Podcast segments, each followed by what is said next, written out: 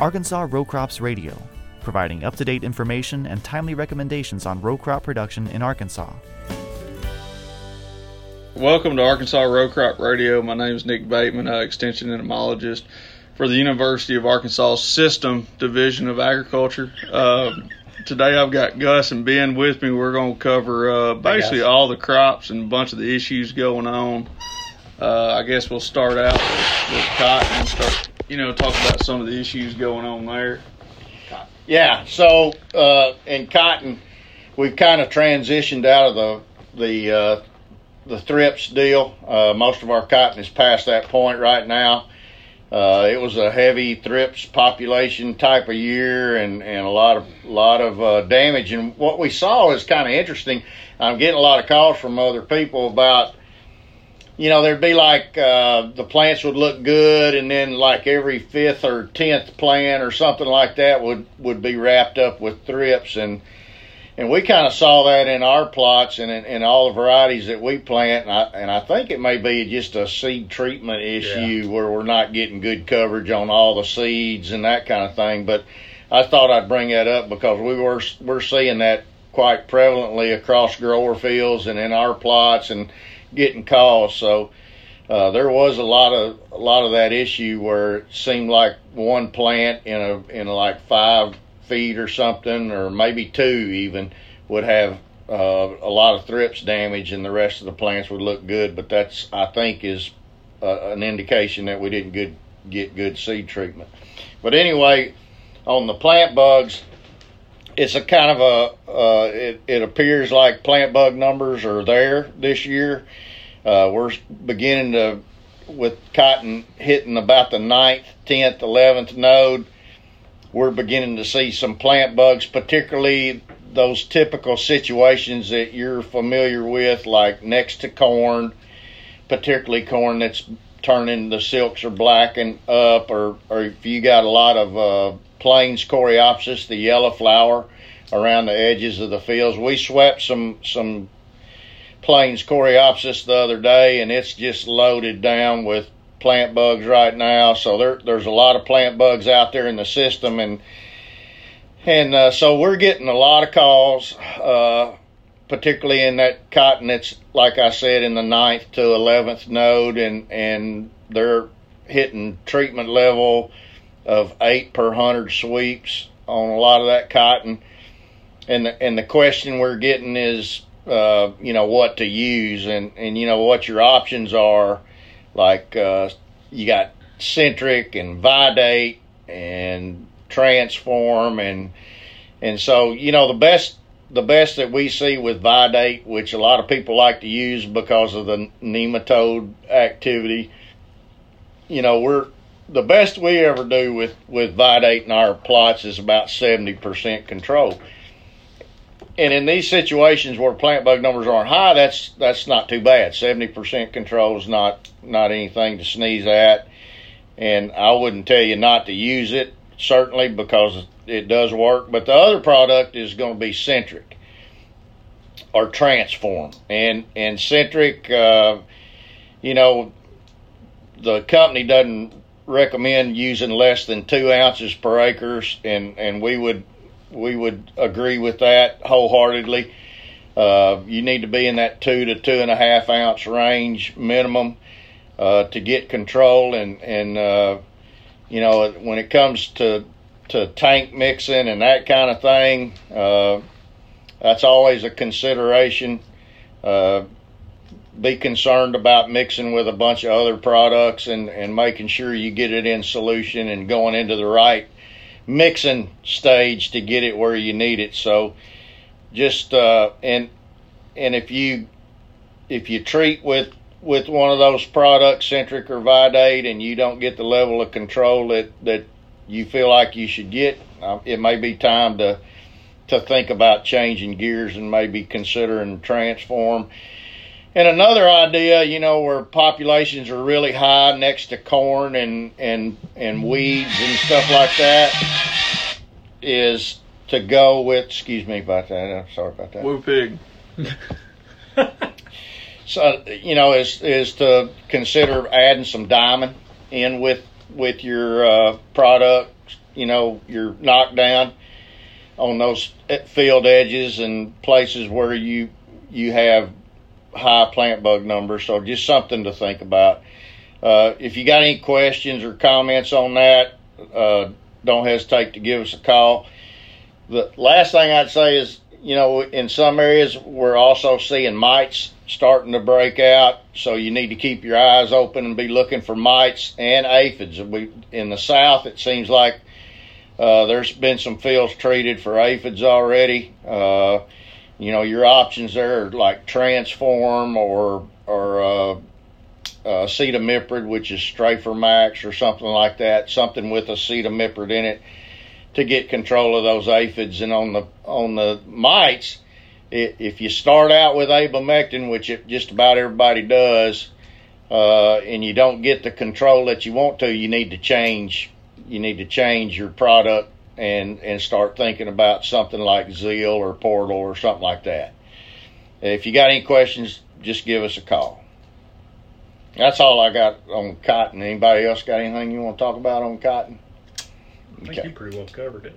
All right. Go ahead. Go with your rice.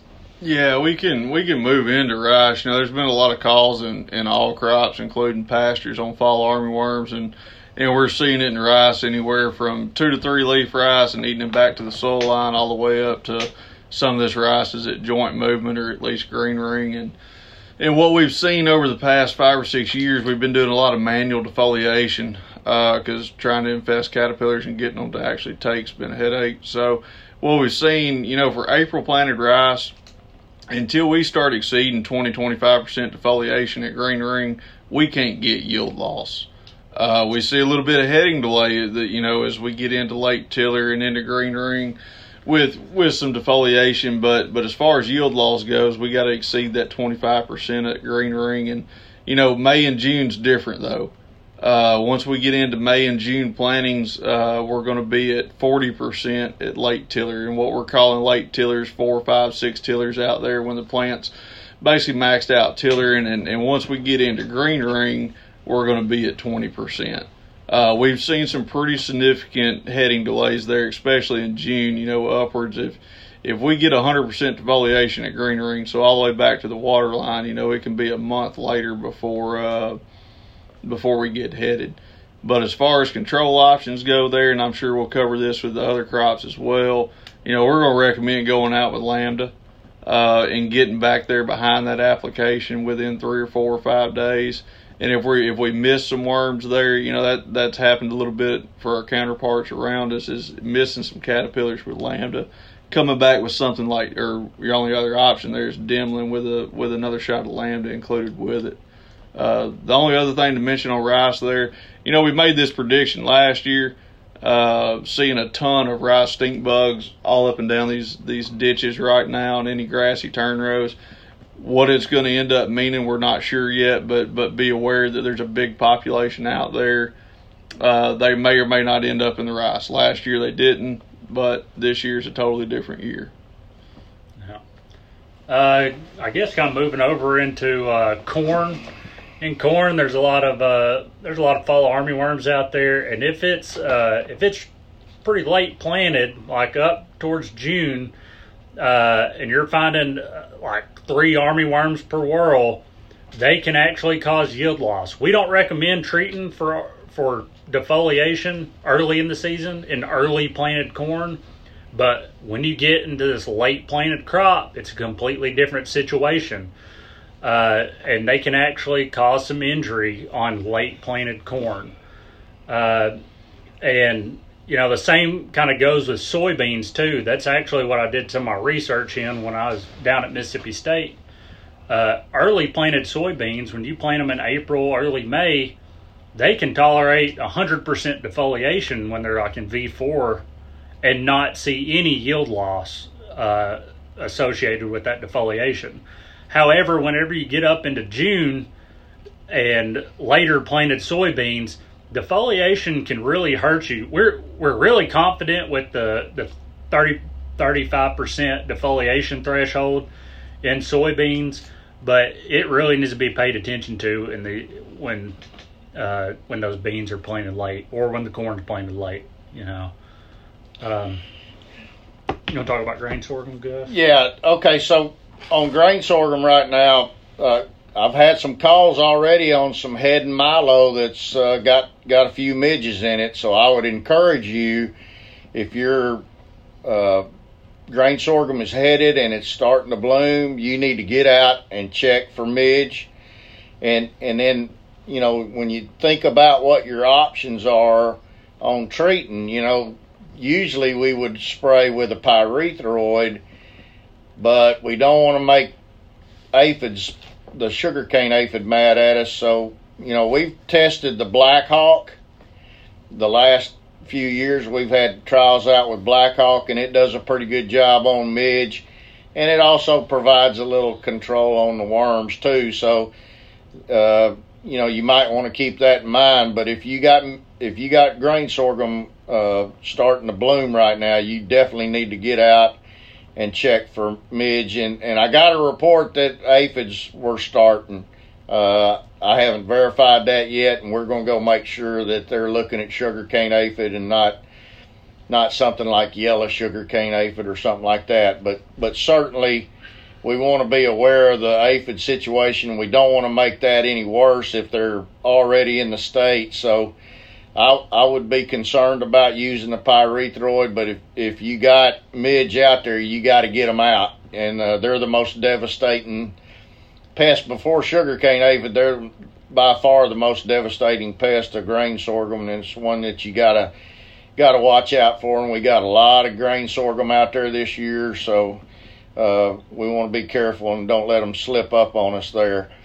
And this thing with the with the that that uh, Nick was talking about with fall armyworms, that we're we're seeing actually seeing treatment level in pastures around the state, and it's not just in one spot. It's all over. It's in southeast, northeast, uh, up the river valley, everywhere. We're getting calls on on armyworms in in uh, Bermuda grass pastures. So you want to keep your eye out. If you got if you got some pastures, you probably want to check them. We're also getting calls where where they're on the grass in, in bean fields and the grower goes out and sprays the weeds with Roundup or something and they move right over from the grass onto the soybeans. So you got to keep your eyes out looking for that and be checking that the you know broadleaf signal grass is one of their favorite favorite hosts and that's where I'd be looking first if I was looking for for fall armyworms in in row crops. That's that's a good place to start